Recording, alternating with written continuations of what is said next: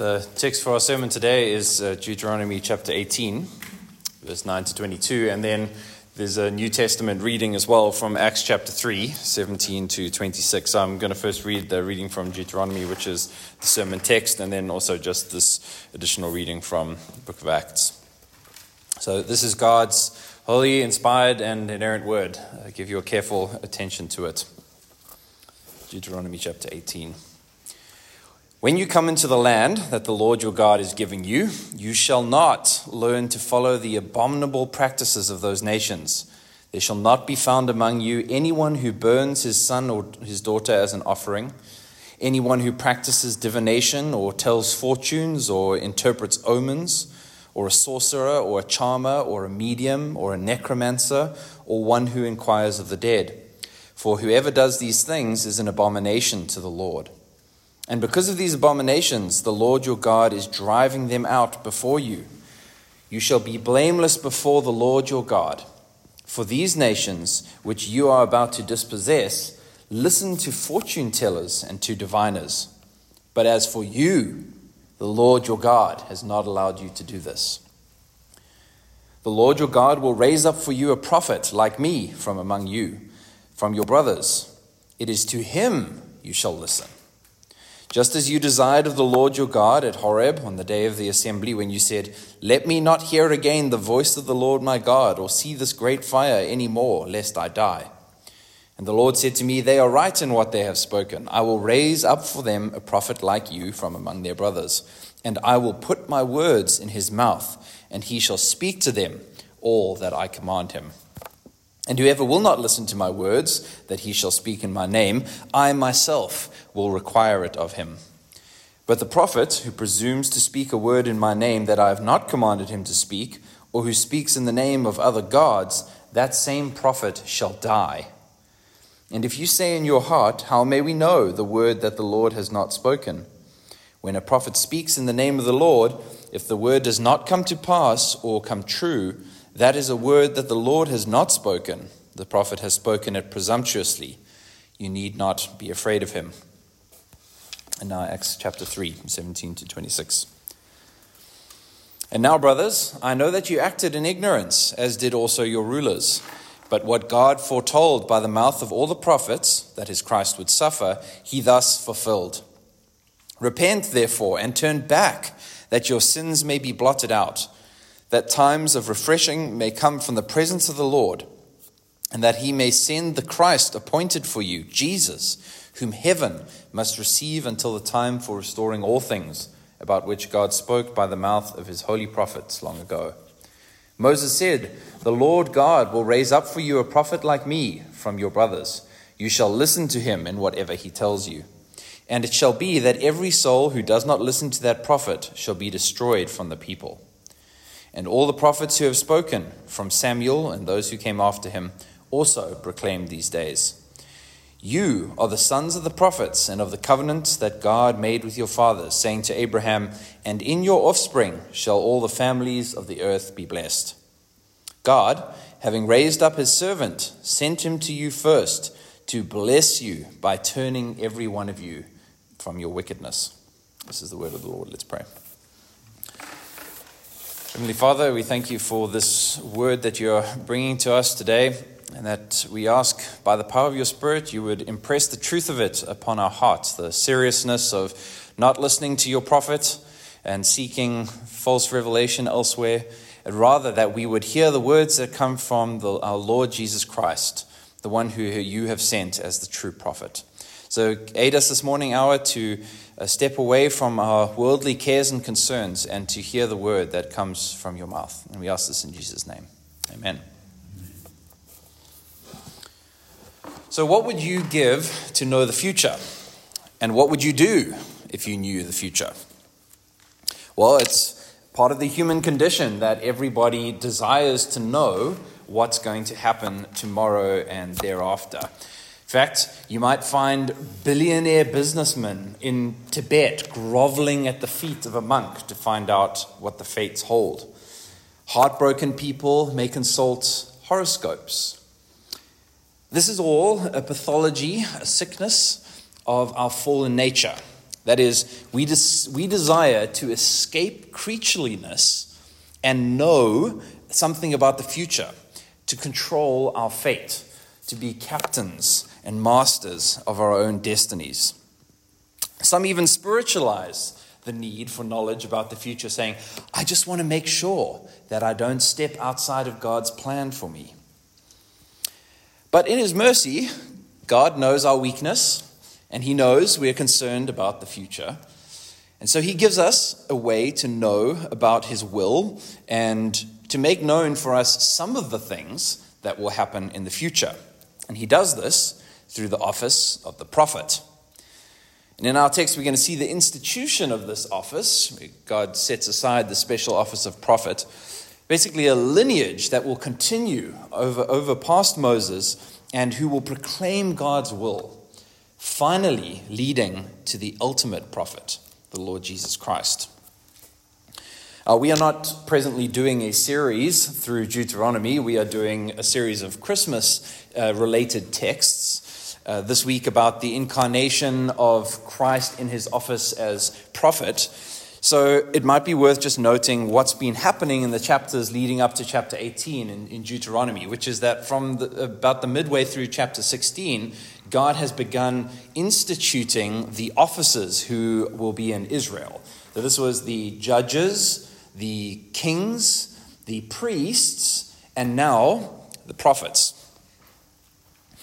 And what we'll see is prophet, prophet, prophetic activity is not unique to Israel. Other uh, pagan nations have attempted a form of something similar. But in, in this text, God gives the institution of prophets to Israel and says what kinds of activity are forbidden, like the pagans, and then he establishes this prophetic office in Israel and he gives them criteria for validating that message. Verse 9 begins with uh, an, where God calls the practices of the surrounding nations abominations, things that are detestable in his sight. The, the broader context of giving all of these offices to Israel is that they have been brought uh, into, as they're being promised, this land of Canaan that they're going to enter. And when they come into it, they're going to see all sorts of detestable things that the Lord hates. Now, these are repulsive to God in His holiness. Uh, in fact, He is purging the land of these things in order to bring the people, His own people, into the land. For God, what is particularly repulsive about these other means of trying to know about the future is that they are attempts to know and control our own fate. In a way, it's trying to become like God. That we don't that we are rejecting creatureliness and trying to be like God. And so God uh, here gives a list through Moses of eight different practices that he hates, that are detestable, abominable in his sight. And we can divide them into two kind of broad categories. The first is called divination, and then the second would be magic. Now, divination is trying to a- obtain information about the future through various practices, and magic is used to control people and events. So, divination is about finding out things about the future, and then magic is trying to control people and events. Now, we don't know a huge amount of detail about exactly what each one of these activities entails, but we do have some ideas. So, to, to sketch it out for you broadly, diviners or fortune tellers or omen interpreters are those who use various practices to try and peer into the future behind the veil of what's been revealed to people by normal means. This included, uh, apparently, a kind of human sacrifice, sending children through fire to try and uh, get the gods to give them information. Uh, this practice is listed a lot in the Old Testament, many times. Uh, it's associated with the Ammonite god Moloch in one place, and in other places, it's associated with divination and sorcery in general. Other kinds of divination, trying to figure out information about the future, is done by examining the entrails of dead animals, by looking at the patterns of wind, clouds, and birds flying in the sky. It's called augury. Or by shaking objects and casting them to the ground, whether that's bones or quills in a quiver, uh, arrows in a quiver. Or the mixing of liquids and solids or liquids and oils in a cup and observing the pattern. Now, you would have seen that in the, in the story of Joseph. So we see an example of this in Ezekiel 21 21.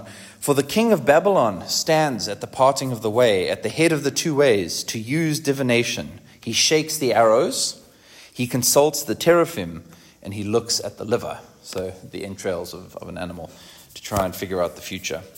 So that's diviners, fortune tellers, and omen interpreters. And then we have sorcerers or charmers. This is those who have a special ability to conjure appearances of spirits, uh, to ward off evil spirits, and even to cast powerful spells that would bring the object that they, of that curse under their control. And finally, mediums or necromancers are those who would attempt to communicate with the dead in order to obtain information. So these could be the, the souls of uh, dead people or uh, other kinds of spirits uh, who would be able to provide more guidance and information than the living. A classic example of this is the Witch of Endor in the first, uh, first uh, book of Samuel, where Saul enlists this witch to try and contact Samuel after, after he had died. So, this is the water that the ancient and pagan world is swimming in. So, the point of having this list of eight things is that it's meant to be exhaustive. It's meant to be a total list of in, to, to indicate any kind of pagan attempts to know the future are abominable to the Lord and forbidden for Israel. And in fact, we see this when he says that it is because of what these people have done that the Lord is going to drive out these people from before them. So, in purging the land of wickedness, God is also going to say, Not only am I kicking out these pagans for what they have done, which is detestable for me, but do not then catch the fever, demon fever, and try and do the same thing yourselves. Instead, they are to be blameless. See verse 13.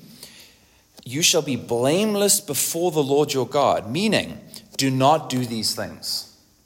And the reason it keeps framing the, this with the word with the words the Lord your God, the Lord your God, the Lord your God, the Lord your God five times is to emphasize that they are to worship and consult God alone. Not to engage in the practices of the pagans, but to seek anything they need to know, revelation wise, from God alone. And this shouldn't be surprising to us having read the Old Testament, because what we see as a, one of the themes of the Pentateuch, the first five books of the Bible, is that God is communicating to his people that there is only one God, and he alone is to be worshipped, that he is a jealous God. He is the only one to be consulted, the only one to be trusted, the only one to be inquired of. And that he promises to give his people exactly what they need. That everything they need for their good, God, as their covenant God, will provide. So there is no need to go beyond the bounds of God's wisdom in determining what people need. In fact, he's, the, the point being made here is that his speech is sufficient for the Israelites. What he tells them through the prophets is going to be enough for them. And the presumption, though, that underlies all of these practices is not that this is just charlatanry, meaning not that this is just people pretending to do some hocus pocus, but that these things, to some extent, work. That there, there is demonic power involved in these activities. These are not morally neutral things where it's simply uh, we're, we're rolling dice rather than speaking with God, but rather it's to consort with demonic activity.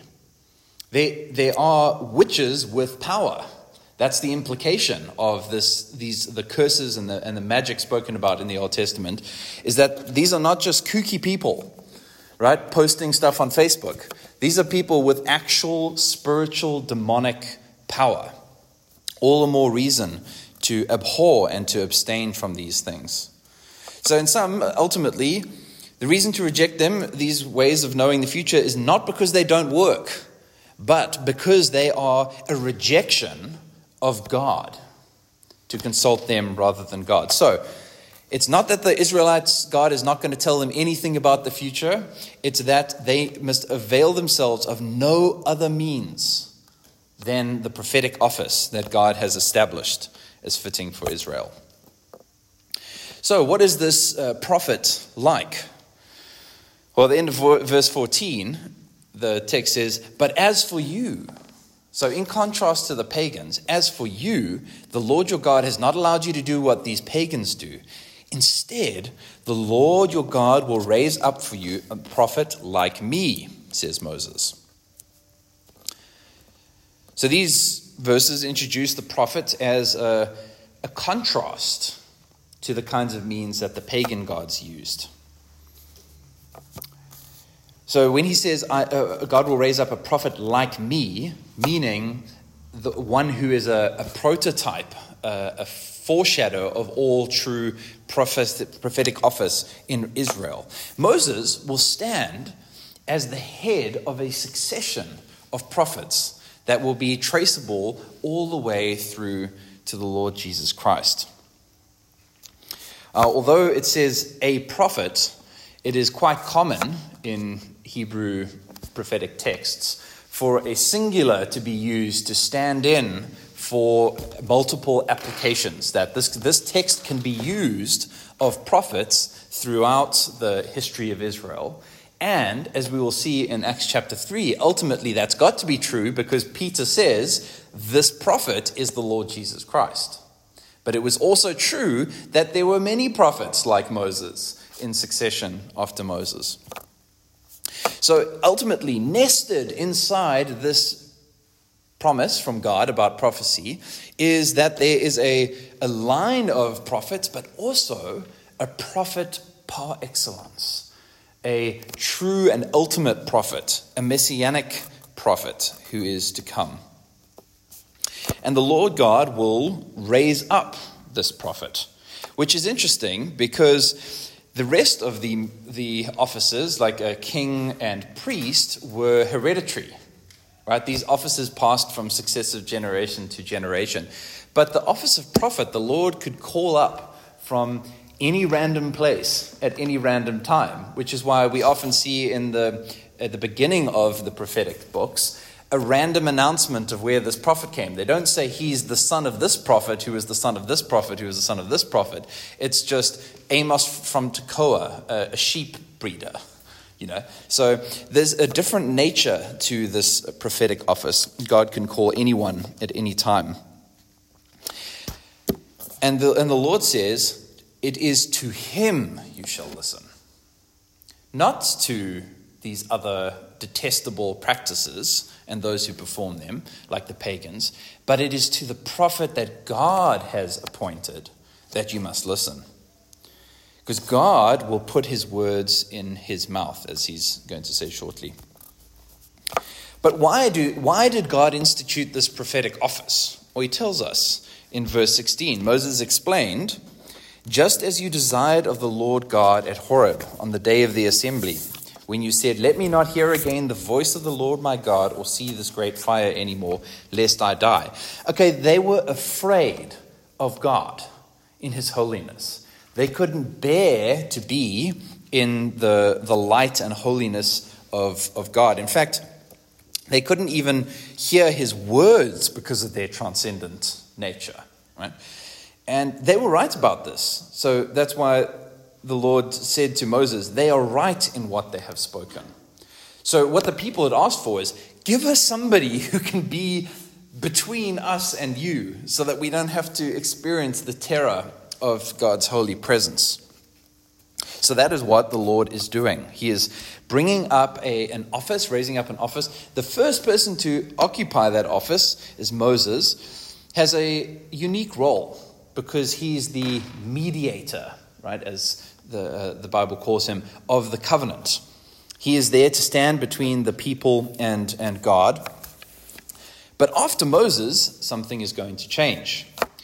And the ministry of the prophet becomes not now one of standing between God and the people so much, as rather a ministry of revelation and a ministry of enforcing the covenant. Meaning, he comes to charge the people with their disobedience to God's covenant and to demand obedience, and, some, as some of the prophets do, some more than others, promise uh, good things about the future, to prophesy about the new covenant.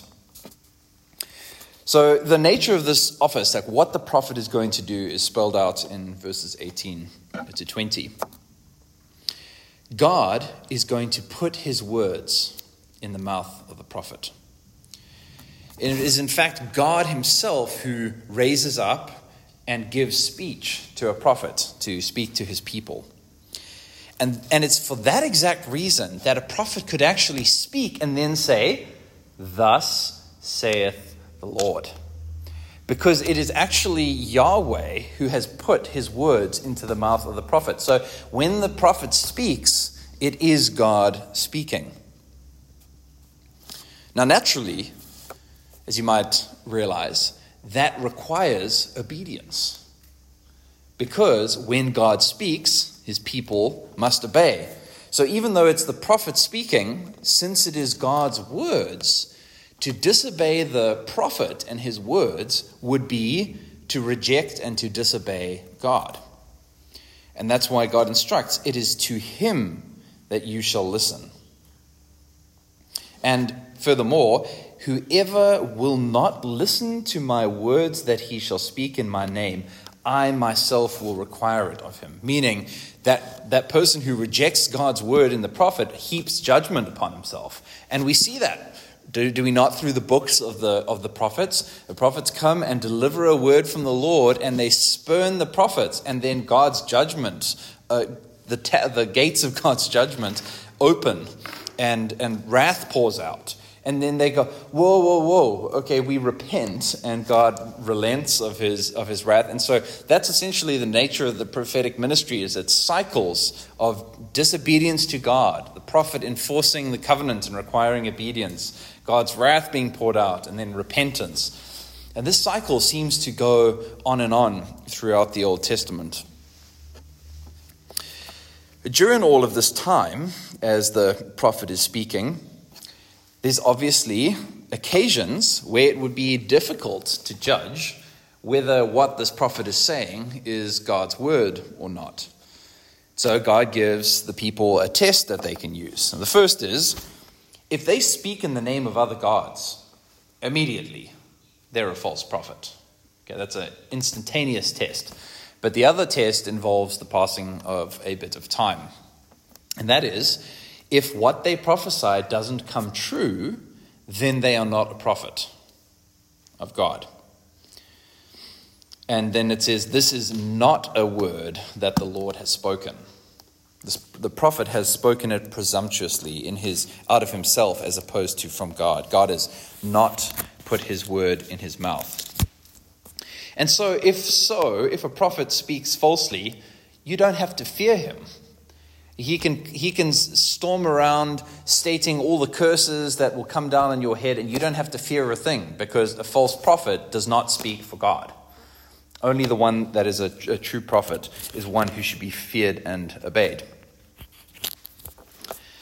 But the issue, as we see this unfolding in, throughout the Old Testament, is that the, the cycle just keeps repeating itself over and over. Where is it going? Is, is this God's ultimate plan? That we're going to continually having cycles of disobedience, uh, prophecy, uh, wrath, repentance, and then disobedience again, and in cycle after cycle. Well, even as the prophets continued their ministry as those who were enforcing the old covenant, they also began to prophesy of a new covenant, a covenant that was to come, one different from the covenant that they were under. And when a new covenant is established, a new mediator for that covenant is required as well. So Moses' ministry and the ministry of all the prophets under the old covenant had a ministry of condemnation, a ministry of pressing the law against the people and demanding obedience. But the ministry of the new covenant, the mediator of the new covenant, comes in a ministry of gospel grace. And this is made clear in Acts chapter 3, where Peter says that Christ is the fulfillment of this prophet in whose mouth God will put his word. All the way back from Deuteronomy 18, this prophet, although it was a lineage of prophets, it was ultimately recognizing a prophet as like Moses himself. Uh, Moses' prophecy ultimately in Israel came to be regarded as a kind of uh, messianic in scope kind of prophecy. But Peter says that that Messiah that is in view is Jesus. And that when he comes in his prophetic office, what Jesus does is he brings a ultimate, an ultimate revelation of God's will. And he leads people to a final salvation, a salvation which ends the cycles, these endless seeming cycles of judgment and repentance and prophecy and, and so on. Jesus functions now for Israel, uh, for the new Israel, as Moses did for Israel at the time of the Exodus. And so now, what Peter's point is by your response to the resurrected Jesus, you will know whether you belong to the true Israel or not. Because standing before them was the true prophet, the one that ultimately Moses was speaking about, Jesus. And here, God had said, even under the administration of the Old Covenant, if you reject the prophet that he sent and you reject the words he spoke, you are rejecting Yahweh. How much more when Christ comes? So, the, the litmus test of whether people are part of the true Israel is whether they receive the mediator, the prophet who brings God's word in the new covenant, and that is Jesus. And because Christ's ministry is so much greater than Moses' ministry, how much more the response is binding on, on those who, who come face to face with the word about Christ. And so Peter warns them that destruction awaits those who reject Christ. And so he, Jesus, comes as the revelation of God's divine will for his people in the new covenant. Now, Moses had left the revelation of God's will as imperfect and incomplete. But now Christ comes and speaks a final word for God's new covenant in Christ.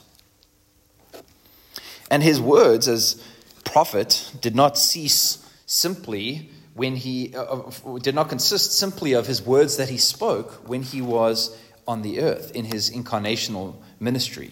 But he actually continued to do so after his ascension because he sent forth the Holy Spirit to remind the apostles of the word that Christ had spoken to them, that they may preach it and proclaim it, and some of them may author scripture to commit it to, to writing in scripture that, that word that qualifies them to speak the message of the gospel. And ultimately, as prophet, he will be the one who opens the sealed book when, when he returns.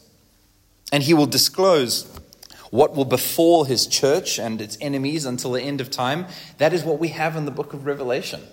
That as prophet, by the power of the Spirit, Christ has continued to reveal to his people, us, what we need to know about the future. He's given books worth to us in the scriptures as his people of what we need to know about the future for our comfort, for our consolation, for our godliness as we await, await his return. And he even continues his office by the power of the Spirit, giving gifts to men for the work of ministry, that his work might be prophesied, which is to be proclaimed from the pulpit. God, in fact, cares so much for your ongoing comfort and edification that he has given to the church the gifts of officers who may proclaim his word. That God puts his word, insofar it is his scripture, in their mouths to comfort his people. And he comes to you individually by indwelling you with the Holy Spirit, testifying prophetically of your adoption as sons and the inheritance that you will obtain at Christ's return. Now, in light of the glory of Christ's prophetic ministry, there's two things that we need to consider in our particular context here. The first relates to the use of witchcraft and other kinds of means of knowing the future and controlling the future uh, which is a significant issue in South Africa.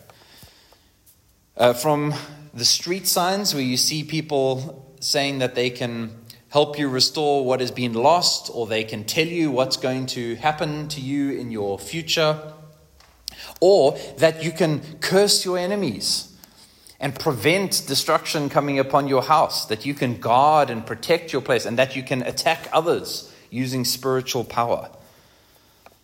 This aspect of life pervades South African culture.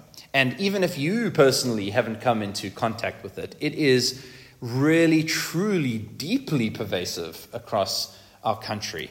And it is something that is extremely detestable to God. That people are uh, messing with spiritual powers, not just those consulting those, but also the, the, the witch doctors and so on performing these wicked, uh, unholy acts. So, to do so, to get involved with this, even to consult one of these people, is to open yourself up to tremendous, tremendous risk. It is to, to dabble in demonic activity, and you should have nothing to do with it under any circumstances. And if you have, you should, or are currently, you must stop and you must repent and you must go to a biblical church. Uh, we are here, but there will be those listening uh, who are not. And you should go to a church and you should seek God's counsel, which will come which has come through the mouth of Christ and is proclaimed from the pulpit of a faithful church. But also, there is hope because if you have engaged in these things and stopped and repented, you need not fear. Because when you become a Christian, God indwells you by his Holy Spirit. And then nothing can separate you from the love of God in Christ Jesus. You, you will have nothing to fear because nothing can separate you from God. Yes, these are powerful and destructive and dangerous and evil, but nothing is more powerful than the work of the Lord Jesus Christ. And so, if you have ever been involved in these things, you need not fear if you have repented and trust in the Lord Jesus Christ. Secondly, in our context, another major issue relating to this concerns the so called prosperity gospel. Uh, if you if you walk around the shopping centres in Hillcrest or Waterfall or Durban uh, Pavilion long enough, you are probably going to run into a self proclaimed prophet. This will be a person who uh, considers themselves to hear from God and to know things about the future and to be able to greatly bless you with wisdom and insight concerning the future. There are prophetic schools, there are prophetic classes. Uh, there are prophetic conferences, and, and where people can apparently learn these skills. And what we need to understand is exactly what the scripture tells us is that long ago, in a great variety of detail, God spoke to our fathers by the prophets. But in these last days, he has spoken to us through his Son, Jesus Christ. And this is of absolute central importance to what is going on in the, in the Christian world, in the church these days. There's, it's something my professor of uh, church history called the a quirk, the quest for illegitimate religious certainty.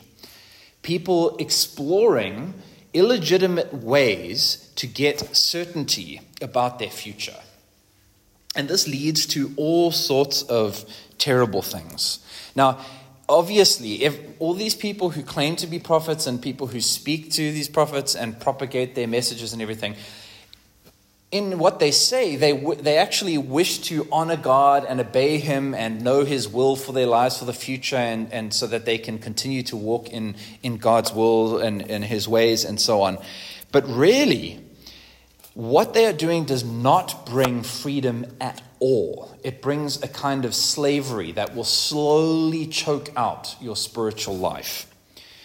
Uh, these people will end up spending money on false prophets uh, who are basically just charlatans, uh, card readers, and so on. And put they put up videos on, on YouTube and Facebook and Instagram and, and TikTok and that sort of thing and get huge followings because they are speaking and, get, and offering people exactly what they want with itching ears. But they have no substance to offer because God did not put any of those words in their mouths. And so you should not listen to them. You should not listen to them at all. They have no benefit to offer you for your spiritual life. Now, genuine Christians do get caught up in this. In fact, there's a number of us, myself included, who have had involvement in this in our past. But once you get to see the truth of Christ's prophetic ministry, you realize that what these people get up to has far more in common with pagan divination than it does anything to do with biblical Christianity. And so it's not something to be occasionally involved in, it's something to be avoided and repented of so that you can rest in, in trusting that God is going to tell you in His Word and through the, the preaching of the Word and the, and the witness of the Holy Spirit in your heart, every single thing that you need to know about the future for you to be filled with confidence and joy and peace, not to be a slave to the work, essentially, of demons. And one of the other ways to think about this is to say, since Christ's office one of his offices is that he came as prophet to speak his word to us. To say that you need another word is to say that Christ's office is not sufficient for you. And maybe you haven't thought of it that way in the past, but that is a scary accusation to make.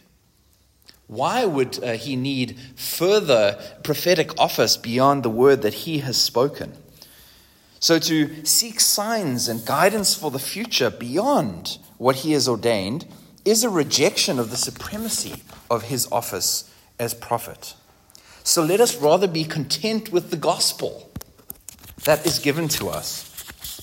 See, Christ was not sent to us in vain, but to give us certainty of the, host, uh, the hope of heaven, so that as we await Christ's return, we also must then apply the wisdom that is taught to us in the scriptures and trust God's hand of providence over us. So we will not know all things about the future, but we do know everything that we should know. And his promise until then is that all things work together for our good and unto the end of our salvation. And so, for this reason, we must listen to the voice of Christ in his ministry, hearing the proclamation of the gospel and the instruction to repent and believe. This is the incarnational prophetic ministry of Christ. And he had to come as the true and final prophet because who else's word could open the eyes of the blind? Who else but God can vivify the conscience and cleanse it from dead works? Who else but God can open up the wisdom of God and give saving knowledge to his people? Who can speak into the deepest darkness such that it may become light? And people were in great darkness until the Lord Jesus came, which is why John was able to say, And into that darkness came a great light, where his word came to purge evil and to establish righteousness. So, how much more should we listen than the people should have listened to Moses and the prophets after them? How much more should we listen to Christ, who opens to us the mysteries of sin and salvation and eternal life? Because as God, he holds in his mouth all wisdom and counsel and knowledge. And so the preacher to the Hebrew says, As it is said, today, if you hear his voice, do not harden your hearts as in the rebellion. He speaks the truth to you. And he speaks the fullness of a message that supplies the fullness of your need regarding the future. So, the very gift of Christ at Christmas is proof that God is committed to your hope, salvation, and comfort. As His people, He has chosen to save. So, brothers and sisters, be content with God's revealed will in Christ Jesus. Amen. Let's pray. Father, what more can we say than thank you for sending your Son, the Lord Jesus Christ? and the uniqueness and uh, beauty and perfection of his office as prophet, who has illumined our uh, dark and sinful souls and set us free from sin and darkness and transferred us into the kingdom of um, your glorious Son. And by that same word, also upholds the universe. We know that you, therefore, can accomplish all that you have promised to us, and that you have sealed it to us uh, in the, by, by the Spirit who continues to testify of this truth, which is a continuation of Christ's office until he comes. So we praise you and we thank you for this, the gift of Christmas that you sent your Son to become flesh, that he may uh, conduct this ministry with perfection in such a way that it brings to completion all that you promised in this text in Deuteronomy 18. We love you and praise you for the perfect work of your Son, Jesus, in whose name we pray. Amen.